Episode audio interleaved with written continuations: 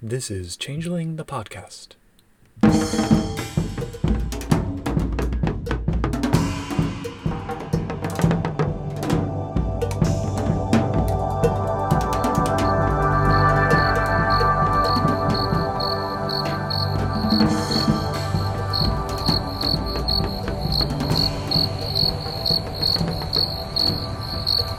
Welcome Changeling the Podcast. Come for the glamour, stay for the vibes. I'm your host, Josh, and with us is your other host, Pooka. Say hi, Pooka. No, shan't.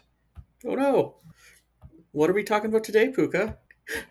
We're certainly not going to be talking about the best Kith book that was ever written, Kith Book Pooka. That was a good use of negatives. I think that still falls into Pooka-ese rules. It's good. I try to do like the nesting negatives, but uh, Yeah, I should have planned this in advance, is what I'm saying. That's what you want us to think, right? Yeah. So yes, Kith Book Pooka. So this is written by Angel McCoy and developed was Nicky Rea and Jackie Cassada. And I looked it up, and Angel McCoy did not seem to do any work for Werewolf the Apocalypse. so I'm extra confused by this book, but we'll get to that. And yeah, The fervor is nonetheless there Mhm. for Werewolf. yes, And the art houseness is, I think, still kind of visible here. You you have the cost saving measures of black and white printing joined by large margins and fairly large Mhm. text and lots of white space. Only two artists with quite spare art. So Mm-hmm. and uh, they they pick different fonts now that are hard to read. hmm. it is also it's longer than the previous Kith books. This is the first one we get in the not exactly mm-hmm. revised era because it was still second edition. But I feel like it has the same amount of text as the previous ones. It's just kind of stretched. Yeah, that's extra weird. Then why would you save money? and most of that text the direction it takes the kith it's it's really something isn't it I don't think it's the worst Kith book we've done. i i can't tell if you're if you're pookaing or not No, no, I really, I think this is more useful than Kith Book Trolls, but we'll get to it. okay maybe it's some kind of meta commentary like Yeah. you know through the fourth wall like tricking the readership saying oh you thought you were going to get a standard kith book but instead you're going to get this mishmash of somewhat useful with complete head scratching material I mean, somewhat useful, with complete head scratching material, not unheard of in Changeling supplements, but Yeah. I'd like to, before we dive right in, I'd like to preface by saying there were a couple comments on the Discord to the effect of, oh, can you record this entire episode in Pookaese? I'm glad that our listeners have such faith in the amount of time and energy that we have for preparation and or Mhm. our improvisational skills. However, I think it would suffice in, in my notes I've at least flagged a couple parts that I think qualify as Pookaese, so I will shout those out. Mhm. But otherwise I think it's going to be the usual oh, the Amount. history chapter. Please tell me it's the history chapter There is a bunch in the history chapter. And the mechanics. That also should have. I think that was in Bookie's. And and this is just beyond the garden variety Pookaese stuff. This is like Mhm. deep cut Yep. dialects that I'm looking for. hmm Anyway, So yeah, it starts out with Lion and the Heart of Wonder, a Pooka parable. Okay, if we rated every single Changeling book by the intro fictioners would have it, this might be on the bottom for me. oh no. Did you like it? I, I thought it was cute. I mean, it was occasionally amusing. It didn't tell me anything really about the Kith, except that if this is a tale that they share among themselves, I'm like, all right, that's fine. Yeah, they're really, they're associated with animals. That's what I got out of it. Yeah. It doesn't fall into the pattern that we've seen with other Kith books where it's kind of an explanation of their frailty and or birthrights. We do get the Mhm. note at the end, this was the first lie a pooka ever told, but like nothing in the story actually leads up to that. No, in fact, one of the big points is they're the only ones that keep their words out of all the Kith. It's true. But I think that speaks to a misconception about the Pooka, which is that they can't make promises or take oaths Mhm. or do anything like that. And in fact, they can. And as this Kith book suggests, they actually take them even more seriously than a lot of others because Mhm. of their frailty. But I don't think the fable, I think fable is the right word here. It's kind of a combination fable about how the lion got to be king of the animals with a classic riddle, parable, hero's journey kind of thing Yeah. it is weirdly earnestly sappy for an origin story so yeah i don't really know what to make of that but Mhm. uh They got a bit of environmental like Captain Planet level environmental. Oh, well, that too will be a theme that we see returned to. But yeah. So yeah, and then we have a picture, at least on my PDF, is almost unviewable. Mm. It's this pencil sketch that's like more sketch than pencil. Yeah. I think somebody's hitting somebody, maybe. Well, and this is Melissa Uran's art, and Mhm. she's done a lot of, I guess, almost manga inspired kind of fight Yeah. scene Oh, art. she, she did a ton of Exalted for a while. Yeah, yeah, yeah. but that was like full color and you could actually see it, some of it was good and some of it was questionable but you could at least see what she was drawing this is like i don't know how it looks on your you have a physical copy but it's not much better in the physical. no it's it's the first pencil pencil sketch without really inked like that's how it looks so, I wonder if the art house budget they were like, so listen, we have enough for you to commission work from a artist, and then maybe why don't you ask another artist for some of their sketchbook pieces? oh yeah it has it doesn't seem to have anything to do with pooka either but maybe it does it's it's hard to tell There's a vaguely animalish figure. maybe both figures who knows maybe both. Yeah. So, chapter one, evolution, and I just want to say the font for headings and stuff. It's I've not seen before, and it's readable. So that's a plus of some other fonts that you see in Changeling things, including later. But uh, that's weird. It's like blocky Comic Sans ish, but not quite. But anyway, Yeah. it's the history of the pooka. There's a difference here, again, from previous Kith books, where rather than starting from like a place of deep legend to explain their origin and then having that take up half to two thirds of the history chapter and basically everything pre shattering, this one is actually more pegged to the human timeline. Mhm. It's kind of akin to, at the time, like vampire revised clan books were coming out, Mhm. and those tended to have these really expansive history sections. So I wonder if some of that design philosophy bled in. it also really cleaves a lot closer to paleontology and stuff. Yeah. some of the stuff that I'm not sure if that's accurate. A few things, but it's also the '90s, and yeah and certainly there's opinions in this presentation Yeah. of history. and there's little sidebars, big sorry, big sidebars from like she going, yes, much pearl clutching about how unreliable this Pooka narrator is. Yep. But this brings me to calling out an example of Pooka-ese. Earnest academic bullshitting is a time honored Mm. tradition, and I fully think that should qualify as a form of Pooka-ese. Like, I remember being in graduate school and somebody telling me that one of the most valuable skills you learn in graduate school is when somebody says, Oh, have you read X or heard of X? Is to go, Oh, yeah, yeah, um, yeah, and just kind of nod and squint and tilt your head a little bit, and they'll believe you. So I take a lot of this chapter on faith as a result of that. like the there's stuff about how they were the gods of Egypt, and then For example, yeah, and then they I think they actually mixed up one of the pharaohs with his dad in bits and sort of combined them.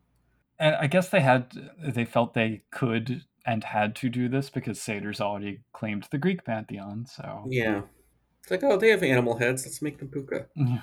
There's a, there's a lot of that here. It's like oh part animal, part human must be pooka, which is extra funny because like the first the first being they think was a pooka is this describing um the fear book from Yeah, to be fair, this was before Denizens came out. yeah but it was just extra So yeah, you have prehistoric pooka being rather more predatory, fearsome, and awe-inspiring. Mhm. I'm imagining saber-toothed tiger and cave bear pooka. Not sure we need a Sumerian connection like we get in here, but yeah. Mm.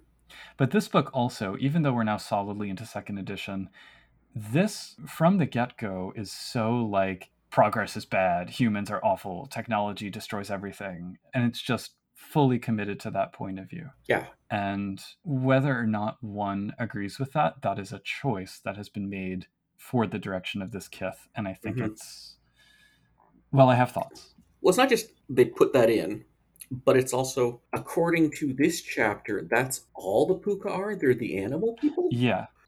and there's definitely more to pooka than that like there's nothing about i don't know like any sort of trickster archetype or hmm being a confidant or anything that's associated besides you're part animal and you're part it's like this is the story of the Fera from Werewolf the Apocalypse, not Pooka. Yeah. They're animal shape changers filled with rage about the destruction of the natural world ever since humans started settling in cities and cultivating the fields. Sounds familiar. Mhm. Another piece of Pookaese, there's some speculative etymology here about the word pooka, where it says it's a Gaelic corruption of the word for changing fae that originated in Arcadia. I don't think we need all of these asides about religions. Like we get the Scythians mm-hmm. and we get Australia and we get the Celts. And I don't know, it like I see it as an attempt to suggest that all of the other animal human shape changes worldwide are variations of pooka, maybe to kind of push back against the pointed out Eurocentrism of the game. But I'm like, why don't you just turn it around and say pooka are a European and in particular Celtic strain of shape changer fae? Like Mhm. it would not be that hard to Mhm. then we get to endangered species. There's like an evolution. I mean, the chapter is called evolution, but then that becomes a theme because you have like a quote from Charles Darwin, and now we're talking about endangered species and the sundering. It opens with a rainforest proverb in the jungle animals know everything. I don't know what rainforest proverb is supposed to mean. Which like, rainforest? Uh, right. I'm gonna assume it's like basically people outside of Vancouver talking about this. I think it's another form of Pookaese myself. Yep. So they've repeatedly positioned the pooka as gods, maybe as like a fig leaf to distinguish them from Fera. This section in particular, this is where I have in my notes, but how did they get confidant as their birthright? Because so much of their early history described here is like they're against civilization and blah blah blah. Mhm. It would have been more interesting to me if this quote evolution was presented by some or from a certain perspective as more of a domestication, but we don't see that perspective. hmm Oh, there's lots of ways I think this could have been done better, but yeah, we get more like pooka around the world. They're not like they're Kithain. They're not Nunnehi or whatever. Or we get a whole section here on the Americas, and it's like, why was this needed? Why did you have to say that they inspired Mesoamerican mythology? That was not at all necessary. well, they also inspired Egyptian mythology and earlier something to do with the dream times in Australia. So I mean, Yeah. Well, in particular, that a tall, fair skinned, and bearded Mesoamerican god was actually a pooka fleeing from the sundering in Europe. Mm. And I'm like, ah! So, they get worse on that. Let's get to shattering. Yeah. and now we're back to the usual Kithbook history method of zooming through thousands of years of history in like a paragraph. They add a new thing, which was brought up in this Kith book, never mentioned before, never mentioned again, of the dream burrows, but not just dream burrows. The idea is after the shattering, most of the pooka left to hide in the dreaming in little burrows, especially the ones from animals that wouldn't hang around humans. And I'm like, what? Yeah.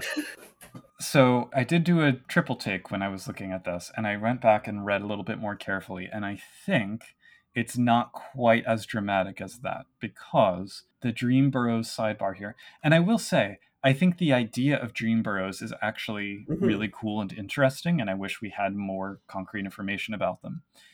But it specifies that it was really during the Industrial Revolution that the Pooka started to flee en masse. They couldn't flee to Arcadia because the gates were shut, so they found some way of nestling into, I guess, the nearest part of the near dreaming Yeah. from the Industrial Revolution until until the Resurgence. At least in the sidebar, that's what it says. So they weren't gone for the entire 600 years. They were still gone for 150 Mhm. or thereabouts. And yeah, I I find that peculiar. Yeah, but it also says in the regular paragraph that this happened instead of the changeling way, many flee to the dreaming. Well, sure. Well, that's Yeah. that's what a lot of kids did. It's been said, sort of, but not really. And anyway, I'd like to know more about all sorts of Kith that didn't make it to Arcadia, but didn't Yes. stay on Earth either with the shattering. So Those are the ones in the home realms out in the far dreaming. There's also the realm of Balloon, and like, you know, we have other Yeah. sort of pooka kingdoms out in the but dreaming. never actually said that's what they are. Yeah. or mechanics for what happens when they try to come to the odd world. But anyway, Yeah. There's a paragraph here about the advance of, quote, civilization in the Americas, and it is really gross. Mm, the author's heart was in the right place. I'm made uncomfortable by some of the language choices in this paragraph. Some of it's oh, this is 1999, but Yeah. So then the extinction section, we get the years of suffering, which is the Mhm. Industrial Revolution. hmm Pooka don't like technology, according to this book. Groundhog Day, I don't really understand. Like, yeah. Why is it called Groundhog Day? Just, I think they're just trying to find animal references, but then it's like, I think the Pooka liked the Vietnam War, according to this, or the protests on the Vietnam War. yeah, the Pooka are now a force for democracy. Okay. And then and then the resurgence happens. overall, it's like this whole history section, it's this mishmash of assertions full of repetitions and non sequiturs, and therefore qualifies as Pookaese. Mm-hmm. It also contradicts itself a bunch of times. Yeah, but it remains vociferously anti technology, and Mm-hmm. they the Pooka here seem way more resentful and selfish of their lost power in this telling. They just they just read like werewolves and stuff. Like it's not Yeah. If you've played Werewolf the Apocalypse, then that's this book. not the whole book, just well certainly this chapter. No, it's the whole book, I would say. Mm.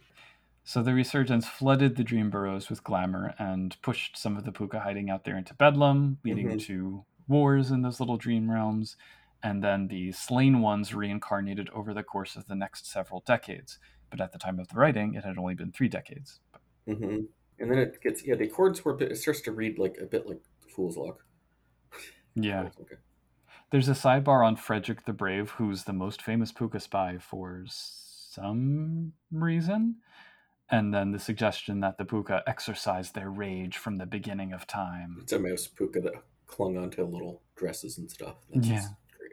Yeah, well, they were they were handy for being spies and couriers. And Yeah, that's cool, but it's like more Pooka pookaese. Let's go with that for this. Yeah, I like the idea of a pooka spy in the Accordance War, Mhm. but and that, what the hell is this section on Martin Longclaw? That's like he was the delegate to High King David's peace settlement. Yeah, just felt like another piece out of Fool's Luck, where they're like, oh, he's worried he's going to get killed with the iron knives and stuff, and then he's surprised, and then he's like starts siding with High King David.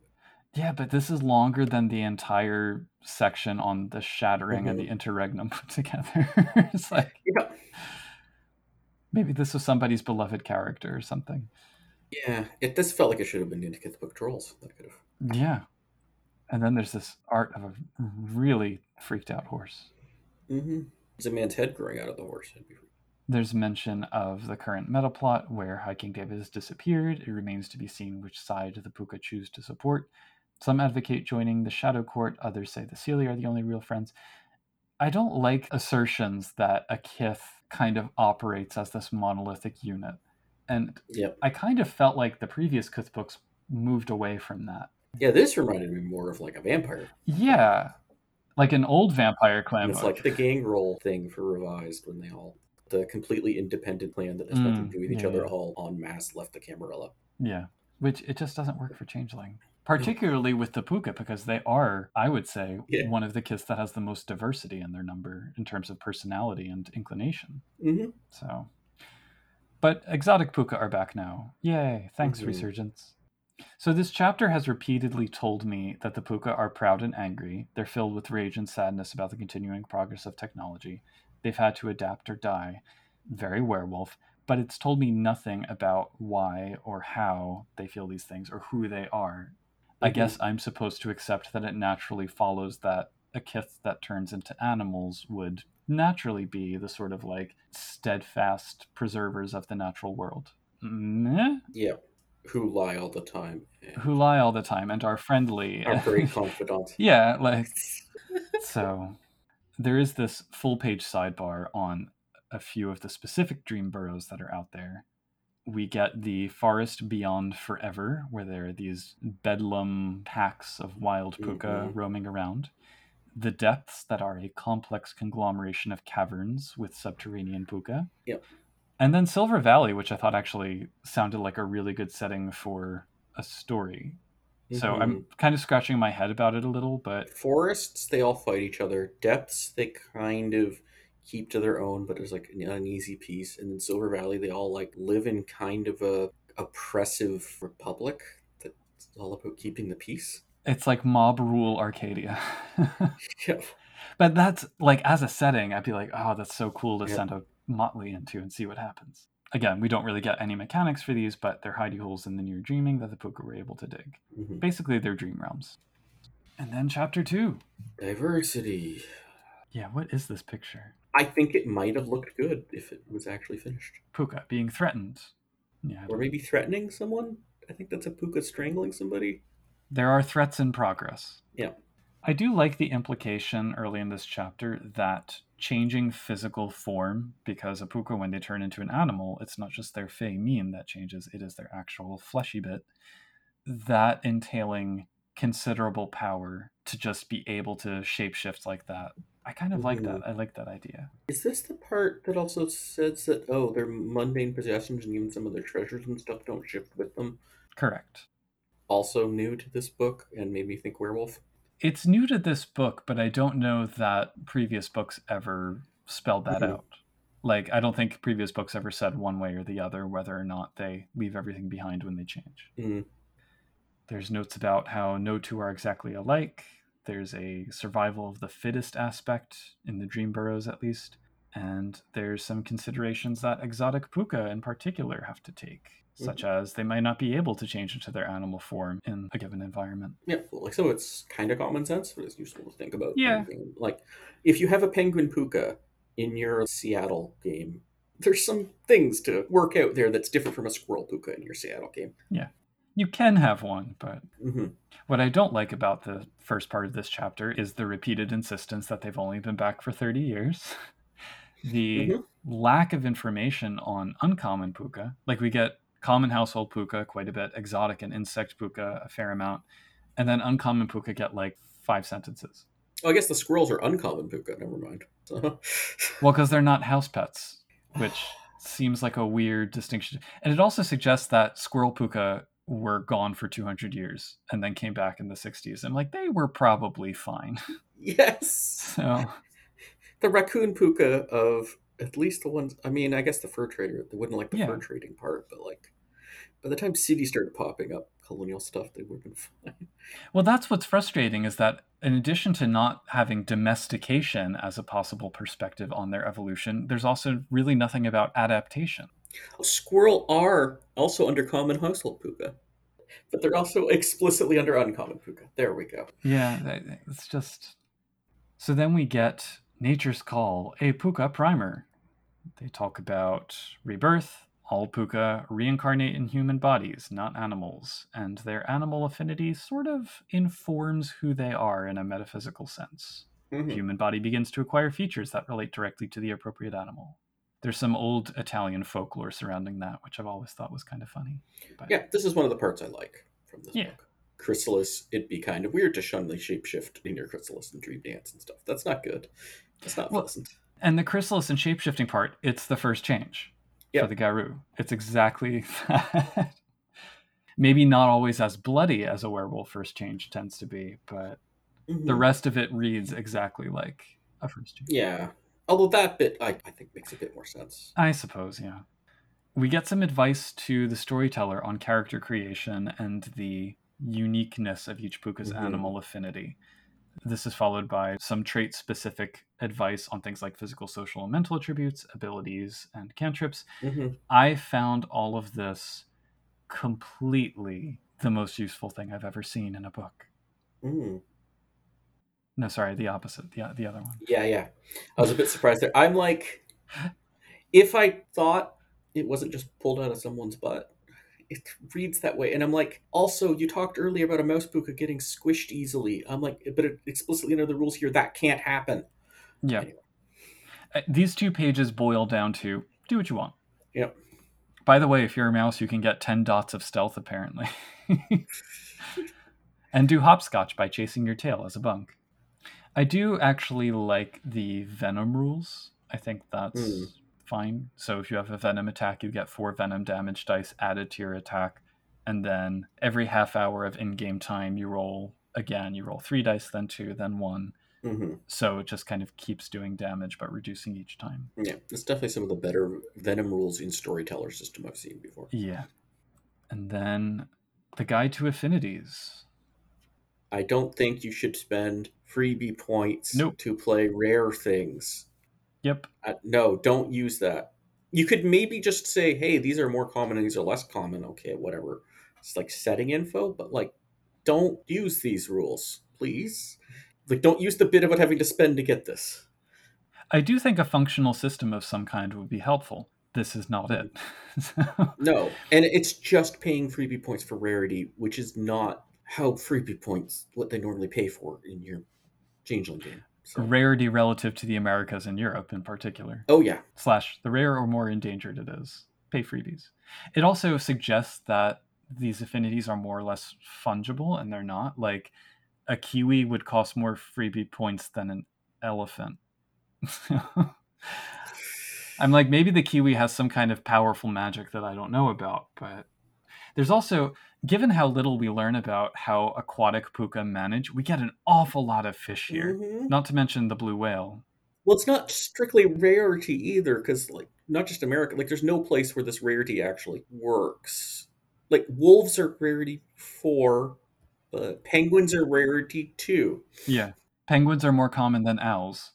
So So is it supposed to be usefulness? But it can't be because like the way the traits. Oh, anyway, yeah, I I don't plan to use this in my although I do like that there's a small mammal called a spotted cuscus and I kind of Yeah. want to if you just want a list of names of animals, we could look at this these pages. Tragopan pheasant. Charax. Ooh, Mechanitis mimic. Some of these butterfly names. Eighty-eight butterfly. What? Yeah, but that's uh that's chapter 2. It's weird because it's not really a character creation chapter. It's just kind of like let's spend some time talking about the animal affinities from a variety of perspectives but not actually give you constructive material to use for building a character. hmm And then we're on to chapter 3. Yep. Like okay, just say all the art between chapters. is just sketches of Yeah. that are hard to make out. Stop bringing it up. We open with a quote from Jeremiah of Greymere Glen, who we saw in Freeholds and Hidden Glens way back in first edition. I can't remember if he was the Unseelie twin, but he sounds like it from uh, from his quote here. Okay, I don't know what what is this chapter about. I'm, I'm Well, it's entitled Love, Lies, and Losses, and we're going to hear about Pookaese in this chapter, which is the lies. yeah. We're going to hear about their emotions for some reason, which is the losses, and then we're going to hear about some awkward, uh, sexy stuff, Mm-hmm. which is the love. Yeah. At one part, like I think it's trying to sound like all like deep and how sad and upset they are. So they have one of the headings being "Bob Bark Honk Howl Cow Cockadoodle Doo." Yes. Well, that's that's how they deal with the emotions inside them. yeah, so there's this like entire opening passage about how bitter the Pooka are, how much pain they're in, and they keep using the clown as a metaphor like, oh, clowns use their happy-go-lucky mask to disguise all of the suffering they feel inside. Mhm. A- And again, I'm not against a pooka having that as their guiding principle, but to sign this to the entire mm-hmm. kith is like, ugh. So then their emotions for dealing with that are denial, bravado, irresponsibility, deviance, cruelty, and suicidal heroics. Yeah, those are the main char- ways character concepts for a pooka. Yeah, because they're all just raw nerves, basically. And then we get to their social dynamics. There's a really good, just blatant lie at the start of that section, which is the social interactions of Pooka are no different from anyone else's. Yep. Bald faced lie. Love it. Well, I mean, they then go into how they're different from everyone else. Exactly. So, Huzzah! So, as walking ids, because that's what this book wants us to believe that they are, certain pooka desperately gravitate towards packs, and certain other pooka are solitary, despite everything the opening of this section insisted upon. Like, mhm. They're like, they have friends, they love, they band together. It's like, well, it does say the solitary ones still are human enough to have friends anyway. I guess they basically fill the niche of Eshu or Sluagh, but they're cuter? hmm And some of them like to travel. That's cool. I'm okay with like Pooka being not quite as travelly as Eshu, but more travelly than most other kiths. Like, Yeah. that kind of works for me. especially if they're like a migratory animal. That makes sense. Mhm.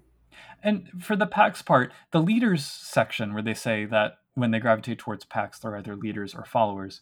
The leaders part it was actually kind of interesting as an explanation for why they do their jester or like speak truth to power role Mhm. so well. They challenge their leaders, and if the leader can't hold the pack together, then another pooka is willing to step up or whatever. So I liked that they don't just needle the nobles because they can or they want to. They do it to keep them sharp, essentially. Mm-hmm. to make sure they're the ones who should be the nobles. Exactly, yeah.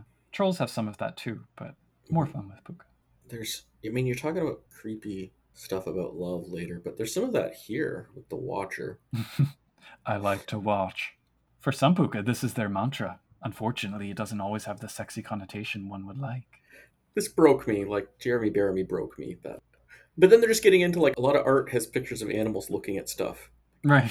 Therefore, here we finally get some information about empathy, but it almost seems to suggest that the justification for their skill at empathy is because they have mutual pain with the people that they're being empathetic to. And I'm just not into that. hmm Well, it does have the justification people also say of everyone knows how changeling society discounts words of pooka. Many changelings think, I have to tell someone, I'll tell the pooka.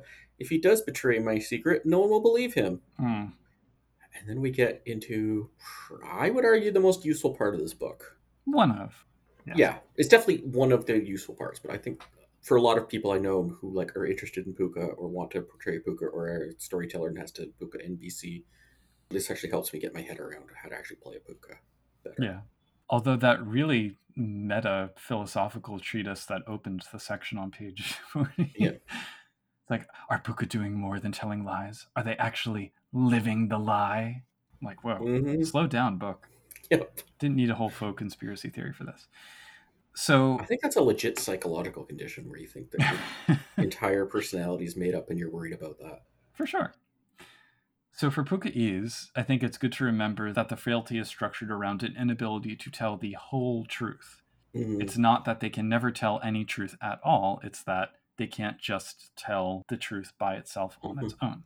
And they also can't lie in a super obvious way where everyone would know exactly Right. what they mean all the time. You can't just do the opposite speak Yeah. all the time. Yeah. So I don't know that we need to go into super detail on each of these, but the options that are provided include enigmas, also known as answering questions with more questions, evasions, just changing the subject until they stop trying to get the truth out of you, stalling, again, Mhm. until they stop ta trying to get the truth out of you, lick spittles, flattery rather than answers, Mhm. lawyering, picking apart what the other person says so that they almost forget what they were asking you in the first place. Scandals, blackmailing people until they leave you alone.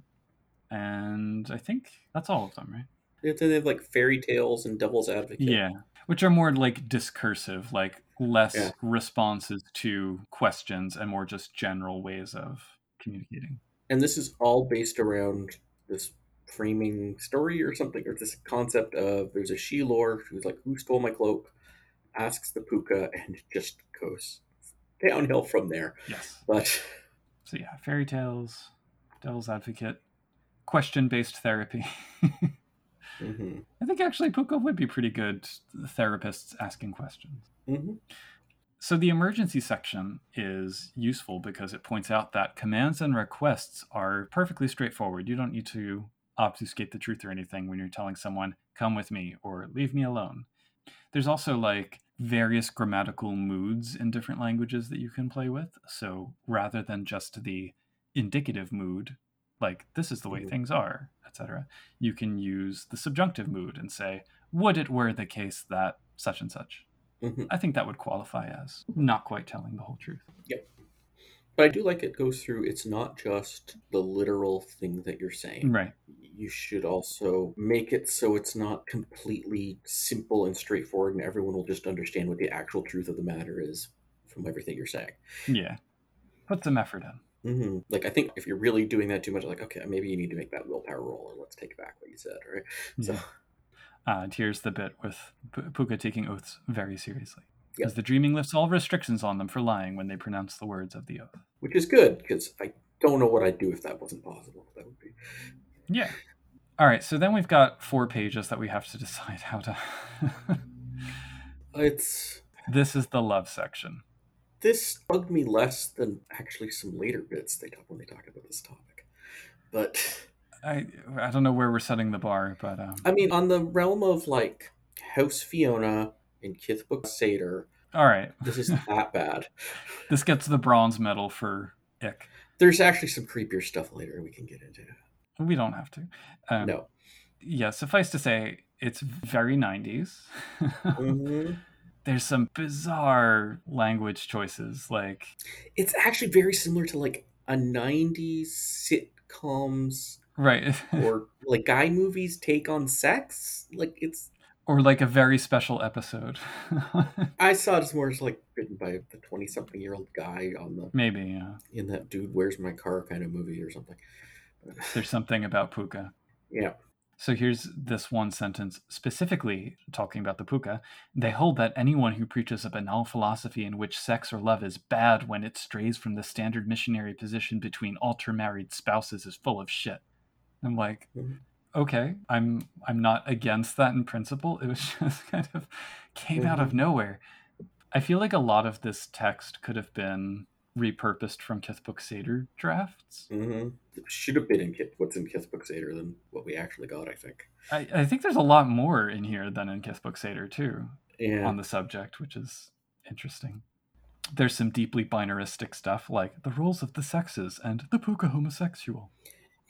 Again, 1999. Yeah. Well, that's it. It seems very proud of its own hipness. Mhm. Like, you know. yeah. And then at the end, it circles back to explain in detail pooka reproduction because we needed to know. Hey, if you're pregnant, what does that mean for your pooka? That I suppose. I'm not opposed to that, actually. But also, pooka don't lay eggs. That's good to know. I did like the plumage sidebar. I thought that was Yeah. amusing. But yeah, it's here if you want it. Yeah, and then we get a picture. I, w- I said I wouldn't mention it, but this picture is actually legible.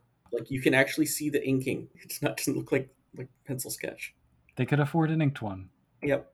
Yes, as we move into chapter four. hmm This, I think, is actually the most useful chapter. I mean, the Pooka-ese section is Mhm. useful, but this entire chapter, I think, was pretty solid. So we go through the childling, wilder, and elder years. Again, I think still reasonable to port into C20 as like following the actual ages rather than the seemings. But also a bit of how long you've been. Of there's like three bits in C20. There's like your seeming, there's your age, and there's how long you've known you're a Yeah.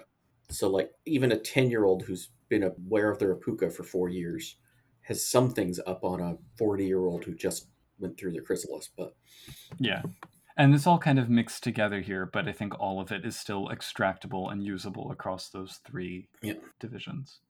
So young pooka stick close to their families, whether their birth families or otherwise. They ask a lot of questions. The seelie ones are affectionate, the unseelie ones are predatorial, and they are protected or mentored by their elders.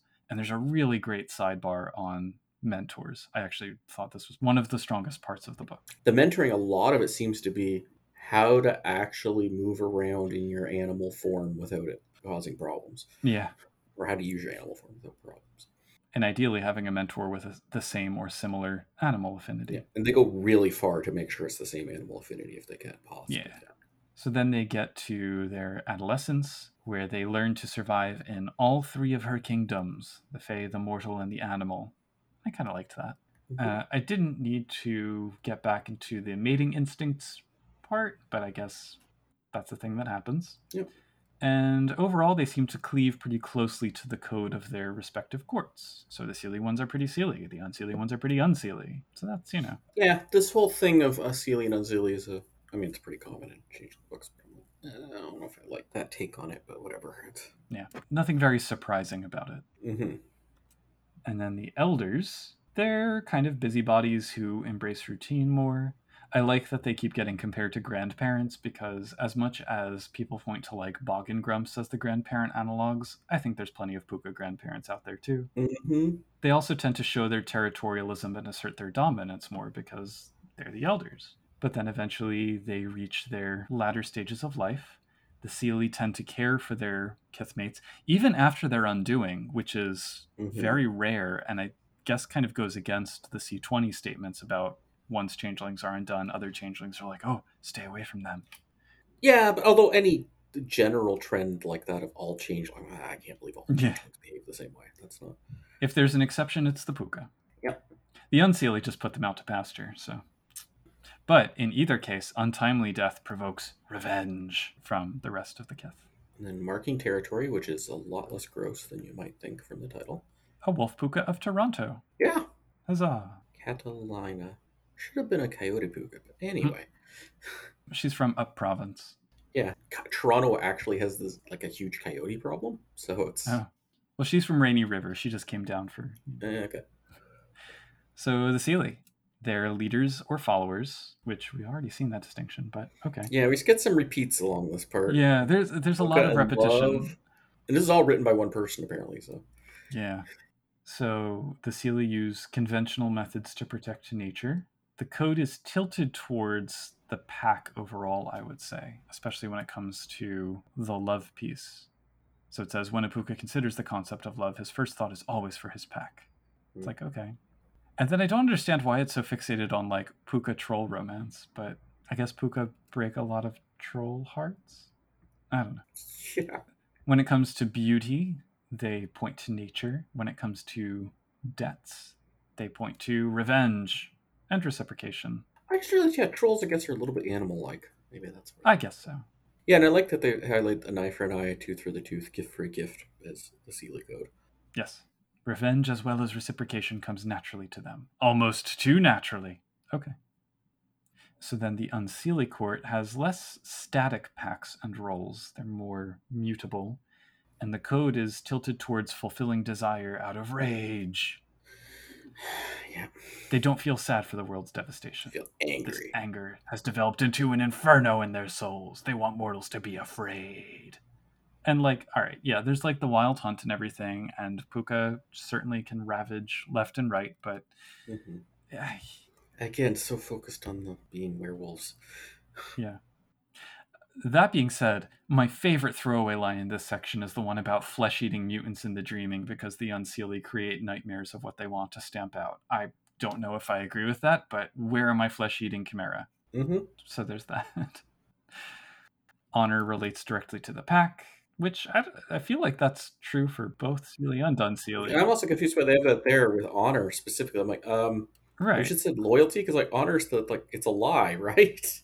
Well, it says they don't call this honor. It's simply a matter of survival. But That's Pookies. There we go. It covers up all sins, right? Yeah.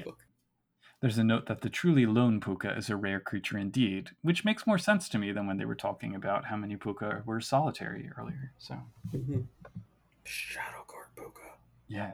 It is interesting to say that Pooka can innately keep secrets because they can't repeat it accurately, even if they want to, unless they spend willpower or whatever. And then they're often overlooked, so they make good spies, as we said. Mhm. I guess I'm fine with Shadow Court Pooka.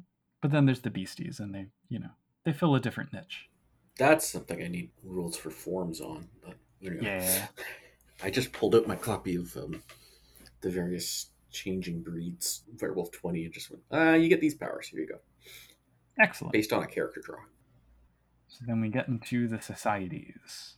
I love the names of the societies. The names are great. I think the societies are fine. It's just that Yes. The names are the best part of them. But they also just kind of feel like they were created separately from the rest of this book and just kind of Yeah. dropped in. I feel like they came up with some names and then they created some. Yeah, It's like the powerful purveyors of pestin. I can't say that. pestilential pranks. Yeah. The justice system for the Kith. My favorite is the Pooka Watchers, Pooka Watchers. I do. I love that one. It's like apparently there's a bunch of people studying Pooka, which you learn. Actually, the framing mechanism of this book is that the history section, Yeah. and it's like, but then there's other Pooka who don't like the non-Pooka studying Pooka, so they watch the Pooka. They watch the people watching Pooka, and then they start doing weird stuff and mess to mess with them. I mean, they're just messing with the data. That's, Yeah. again, a time honored tradition. It's like freaking the mundanes, but the mundanes are sidhe. And also anthropology researchers. Yep. Then the uncrowned. These are Pooka who feel they have every right to hold as many positions of leadership and freeholds as any other Kith. But they don't care about the title background. No. They're mostly just unseelie who want things. But it says like there's a note that They can take possession of a freehold in Balefire without any immediate repercussions. What? Thereby hangs a tale. hmm I'd like to know more about that. The salvage crew, because they're worried about what happens if you're a certain affinity in the animal for that goes extinct. The pooka don't tend to last much longer past that point, so let's rescue those animals by taking them to the dreaming. Nothing can go wrong with that. Yeah. So they'll take like, oh, there's peregrine falcons. Let's take a bunch of peregrine falcons and take them to the dreaming or whatever. Yeah. The political animals like to mess with politics, create political chaos. And then the renunciate faction, who advocate extreme war prevention and or abandoning the autumn world. This one felt too real to me with like a bunch of people I know trying. It's like, oh, there's a serious problem. Let's deal with it. Oh my goodness, it's hurting cats. They're not agreeing on anything, and they're a bunch of them are saying very extreme things you probably don't want them to agree on, and yeah. yeah, it's very over the top. very dramatic. And then their opinions on others. They like Boggans. They also exploit Boggans, to be fair. Yeah. They get along with the Eshu. Fun with competitive tricks and storytelling. They hate nockers because they're of the Weaver. Um, Yeah. As representatives of Pooka and Nocker Kith, I say we bury the hatchet once and for all. Yep. They have a volatile relationship with Redcaps, but the Unseelie have grudging respect. Yeah, there's been this rivalry between Redcaps and Pooka that's gone throughout that through line through all of Changeling. But Yes. they have a weird relationship with satyrs. Yeah. They're like really like satyrs, and satyrs are like, please go away. Yeah. And like the whole like Unseelie are attracted to the point of assault. I didn't really need that. no, The sidhe, very variable. Admiration mixed with paranoia. the Sluagh like. Eh, I don't know what to do about Sluagh. They're just a non-category. except for Spider Pooka. Yep. And then the trolls, it's kind of the same as satyrs, except with honor instead of love slash lust. Yep. So Pooka admire them. Trolls are like, Ugh, I bet you like the Nunnehi and the Gallain section. oh my god. I'm I'm just gonna say, I had really hoped we were moving past the earlier depictions of the Nunnehi, but I don't know. It's just past some of the earliest ones. That's the scary thing. Yeah, the Nunnehi section just yeah. And then the Selkies, where it's like, Well, they're they're befuddled by but friendly with the Selkies. hmm And then, of course, the inanimate, they're like, must protect. yeah. The, the anime one actually read a lot like the Nunnehi one, but it's less offensive because the anime aren't a Right. proxy for a real world culture. But Yeah. And the other thing is, the Pooka are repeatedly kind of positioned as these protectors or even avengers at some point. But I haven't really seen anything about them as a kith structurally or nothing that indicates to me that they would be effective in any of those roles. okay, do you know how this reads to me? Like, okay, you have to take this position, this thesis on an essay topic. Right. like, I don't agree with this thesis at all. Okay. Uh, Yeah, kind of, yeah. The SAT version of Kithbook Pooka. Prodigals, they avoid vampires. They share rage with the Garou, but not like capital R rage. They don't actually. That would be great, though. That would be a merit for Pooka to have a rage Mhm. stat. yeah, it's like almost as good as Wayfair too. They apparently call mages weirders, which is a term we've never seen before or since. yes, but I like that. and then wraiths is no opinion really. Mhm. And humans love hate relationship. So it's a mishmash of words that again tells me very little about the humans that's unique to the Pooka, Mhm. except for hammering even more on, on this single note about their nature preservation angle. Yeah, well, you know, both the birthrights and frailties of Pooka are totally based around preserving nature. So Yeah.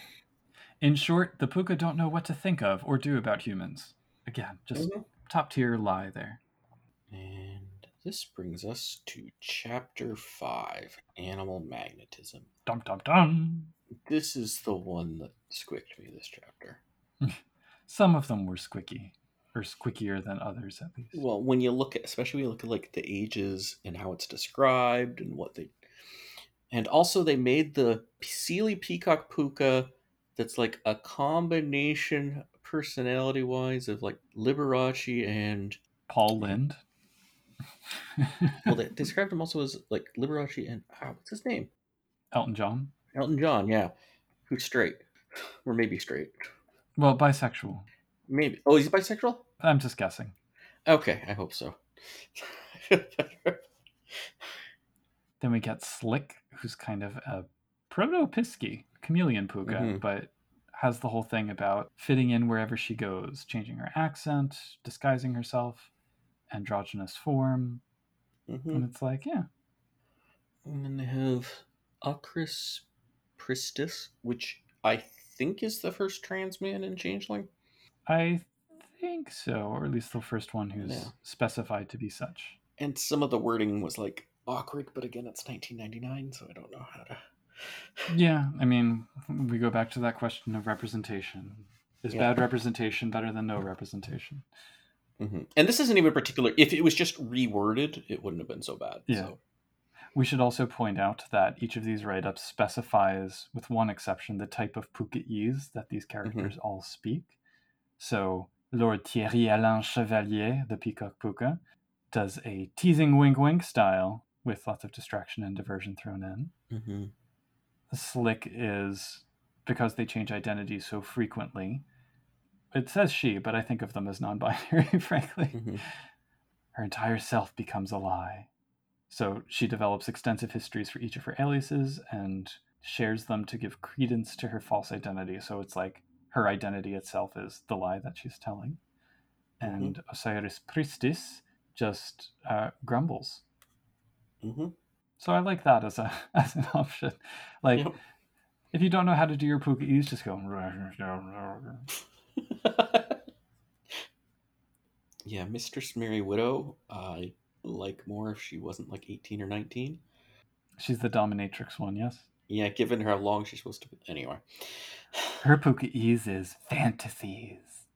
hmm Rene Devereaux, who's a Cajun alligator slash alligator protector. That just reminded me of the character from the Ninja Turtles cartoon. But They actually don't say what his Pooka'ese is. Unacceptable. and Moses Coyote Delgado. Yeah, this was the quick one for me. Yeah, Essentially, a um, aging hippie cult leader who believes in child marriage. yeah. I mean, at least they didn't present him as a anything but a villain, but still, Yeah, it's pretty uh, pretty gross. they could have cut back a bit and still made him creepy enough to to fit. It it is also the case that these are all substantially longer than a lot of the other Kithbook This one's super long, the Delgado one. Yeah. Then Jezebel, who's the butterfly pooka. I really like that sidhe had a second chrysalis. Yeah, that was a neat idea. A literal chrysalis for your Yeah. butterfly pooka. All the she made fun of her, and now she's their heartbreaker because she's so pretty with wings. hmm She's a pretty fourteen-year-old, but besides that, she's Wait, is she? I actually missed that. well. When she became, Yeah, she's a wilder, yeah. yeah, you know, maybe they could have fixed things by changing the ages of. Although teenagers do get up to stuff, so it's like, They do, but she could also be 22, you know? Yeah. That's the difficulty. yeah, I think it's more the way they presented it. Like, it's not like she was just heartbreaking the other new Wilders. Yeah. Then Coca Jones, an unseelie polar bear. This is like if you're like you wanted to play a red cap, but you told you had to play a pooka, Yes. And he's also a drug runner because why not? and abusive to his family and all sorts of. Yeah. But he's another mumbler. hmm Why should why should I care? Yeah, he also asks gruff questions. Out of all of these, I think the first two are my favorites, and Yeah. Jezebel's okay. Yeah, I don't have a favorite exactly because they're all like something about them that makes me. Anyway, yeah. Yeah. But as we pointed out before, though, it's not like you're obligated to use any of these in your game. Mhm. I certainly never have. Yep. Some of them I could use in my game as like NPCs. And then we have the Animal Kingdom. It's the play or the character templates. The pet one's super sad. Yeah. So that was like you're like childling, like young childling, I think, locked in a closet, turned into a puppy. Your mom comes and then's like, "Oh, get out of here!" and like kicks out the puppy, and now you're like wandering the streets and stuff. Like, oh my goodness, that's Yeah, it, it was kind of melodramatic for me. the prince. I thought the prince was okay, I guess. Yeah, the philanthropist. I thought she should have an extra dot of resources, but other than that, Yeah, she's unimaginably wealthy, and yet she only has Yeah. four dogs. Yeah, the philanthropist, like, this is where I'm arguing these are good for NPCs. like, she could work as an NPC in a game somehow, but less so Yeah. as a PC. Again, really cramming the text in for these as well. hmm Like these are some really elaborately developed Kithbook templates. The pesky varmint. I like this one, except that it's so loaded with 90s dare rhetoric. Like, Yeah. It's like, oh, you never came down from the high the first time you tried these drugs. that bit when I read that, I'm just like, what the. Okay, for the world direction to make sense, I'm not saying for your games, but the books themselves, if you assume they're set in prime time thriller TV show kind of things, like NCIS or something, or tabloid. yeah, it all makes a lot more sense. But Yeah. There's The Predator, which feels really one dimensional to me. And I'm, Yeah. as the child of a social worker, I'm really not here for the social services hate. But Mm, yeah, I mean, I'm not going to deny that there are negatives to the social services system and bad situations, but I, I get really annoyed when yeah, all of it is painted with that brush. well, it's generally also a structural issue, I think. Rather than... that too. But yeah, this kind of leans very hard into those tropes and Mhm. doesn't result in an interesting character, frankly. No. But I liked the Punisher. Mhm. He's probably my favorite, actually. He's like the Punisher crossed with Zorro. I'm all about that. Mhm. And a Panther Pooka. Yep. And then we get chapter seven quirks and baubles, starting with merits and flaws. So many merits and flaws. There really are. Some of which found their way into C20, I believe, like Good Yeah. Listener, I'm pretty sure. Maybe Calming Presence. And some of them are generally useful. Like, I think the merits overall Mhm. are. I found called friends hilarious, especially with the idea of it being a chicken. Like if you're chicken pooka and you start going like "Bark, bark, bark, bark," and then like all these chickens come and it's like you're playing Zelda. Well, but you have to be careful how you how you do that because if you recall, that's how Pooka expressed their denial, bravado, Ah, yeah, yeah. etc. So Okay, yeah. yeah, like the good listener, the loud voice, and the calming presence are all kind of broadly applicable. The animal speech and the call to friends, it's kind of like animalism from Vampire, the 1st Mhm. couple of powers. The intimidation merit is not good, It's just the birthright for redcaps. but it's also a three point merit for minus two difficulty on rolls for a single ability, Yeah. which is just not Mhm. great. Whole cloth is like It's the right of whatever for werewolves, but Yeah. I just have this as that's that's how it works. This- I don't know why I'd do it otherwise. I don't Yeah. want naked player characters showing up all the time. well, you also have a LARP background, so you have to think more carefully about. No, things. but also just in the game, it's like, oh, why is that fun? Like it's Yeah. We have Venomous Attack, which is the Venom rules. The physical abnormality, I mean, I like it. I like that, oh, yeah, if your animal form has this particular gift, it would be cool if that transferred into your face seeming. And we get plenty of evidence that Apuka's Pooka's fae mien reflects their mm-hmm. animal nature to some extent. But again, there's no guidelines to that. It's just as the storyteller This- figures it out. yeah. This should just it's like fine, make up your own merits. It should have just Right. said that, or use other merits as appropriate. And, yeah, because venomous attack right there, five point merit. With actual mechanics, though. Yeah, they even say venomous bite as a three to four point Yeah. example. Well, in the earlier Venom sidebar, they specify that a venomous bite at that level should not have the full Venom rules that come with venomous attack. hmm So I guess that's like platypus. Well, that's a spur rather than a bite, but minor Mhm. venom. I don't know. Then we get some flaws. The first one's just slip seeming, so like, True. Pack mentality, natural urge. Like a lot of these, again, echoing vampire, they seem like gangrel things. And they're more for flavor than mechanical impact, and overall they're kind of uneven. hmm Environmental need, which is basically the Tzimisce flaw, it's fine. Animal amnesia, I did think was actually intriguing. Difficult to navigate in game, but as a character attribute. That might be Mhm. good for like a solo game, but probably not for a group. I'm just picturing like there's like this dog who's just like scratching at the same detailed notes for themselves, but still in cookies. Then they come back like, what? Yeah.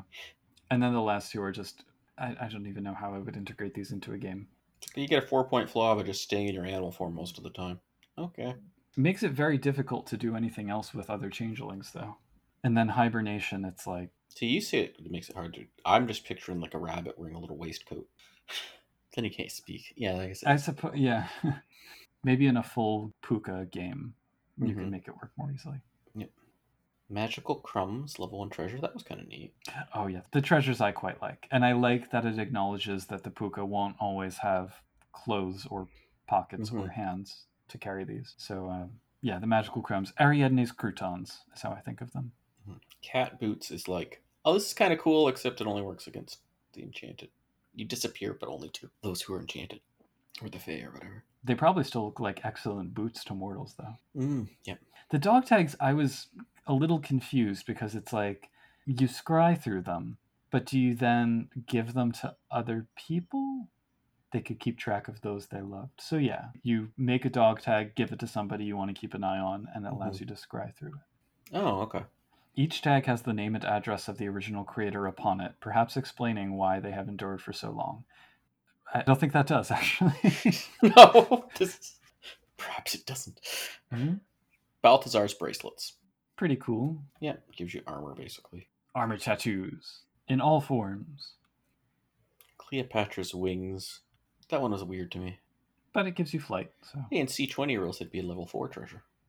Yeah, a lot of these are just kind of cantrip treasures, which Mhm. makes them easily portable, but then the levels are occasionally a little bit strange. Yep. And Osiris's flail. Repository of all knowledge. Mm-hmm.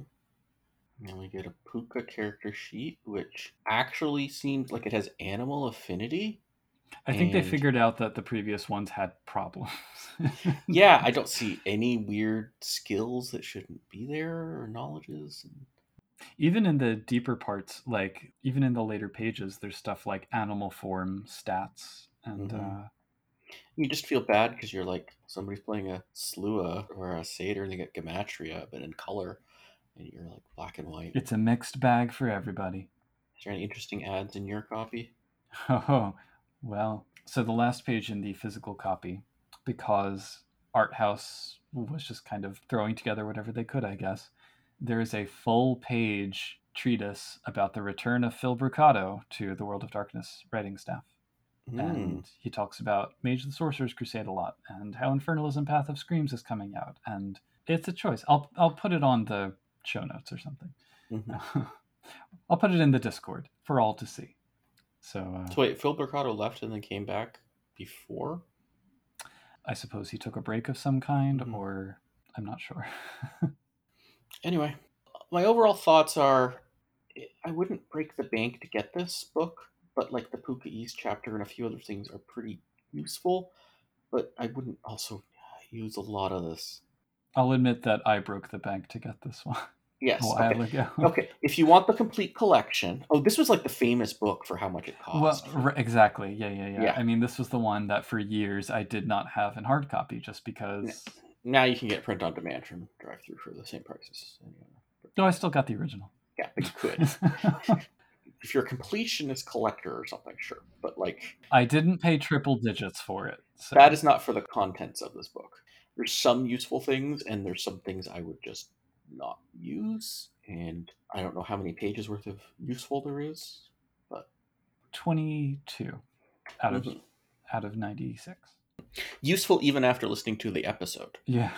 18 out Then of from 96. Yes.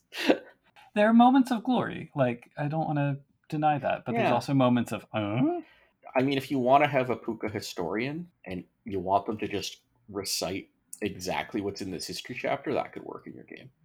Or if you want to have a pooka who believes they're an ancient Egyptian god, but also a werewolf who wants to yiff all the time, then that's here for you too. Yep. And for better or for worse, we're stuck with it. This is canon. You say that it didn't get brought into C20. Some of the that's rules true, yeah. No, bits of it maybe. But that's the thing is when you have a single author book like this, if they make choices that not everybody agrees with, you're like, mm, Mhm. Golden I think I've been finding more of that as we're going through Mhm. the later second edition. There's these. Wait a second. Are you sure you want to go in that direction, or or Yeah. not? Not always always bad. It's just this is kind of late. Like you're completely changing what the pooka are. What are you doing? Right. I keep thinking back in my mind to Rasputin from the Immortal Eyes series, Mhm. the trilogy. And for all of his thinness as a character, he was still so much more complex and interesting as a pooka, just that side of his nature, than a lot of what this book kind of outlines. Mhm. Even though notoriously his Pookaese was simply saying the opposite, which is pretty basic, he had like a fleshed out three dimensional backstory and he had emotions and he was grounded in humanity and not obsessed with nature being destroyed all the time. I have no problem with a Pooka environmentalist, but I don't want all of them to be enraged environmentalists because we already have a game for that. So Yep. I would have liked to see robust mechanics for animal forms. I would have liked to see more about dream burrows. Mhm. I would have liked to see more variety about their roles in Kithain society. But as varied as their forms are, their animal forms, which this book pushes, the pooka themselves, as they're represented here, they're just expressions of the same ideas over and over. And Mhm. that's so. I feel disappointed. There's parts that I love, but overall, Yep. Do we want to do the listener questions now? yeah. Let's let's cleanse our palate with some listener feedback. So, Storyteller asks Besides the usage of rare animal merit, what sort of balancing mechanisms do you use for different animal forms? Well, the book certainly doesn't help with advice in that direction. It has advice, it's just not. I said helpful, helpful advice. Yeah. So, what do you use in your games? I don't think I've ever had enough people playing Pooka to really like need to care about it too much, but I would tell players shuffle around your attribute dots in a way that makes sense. Shuffle mm-hmm. around ability dots in a way that makes sense.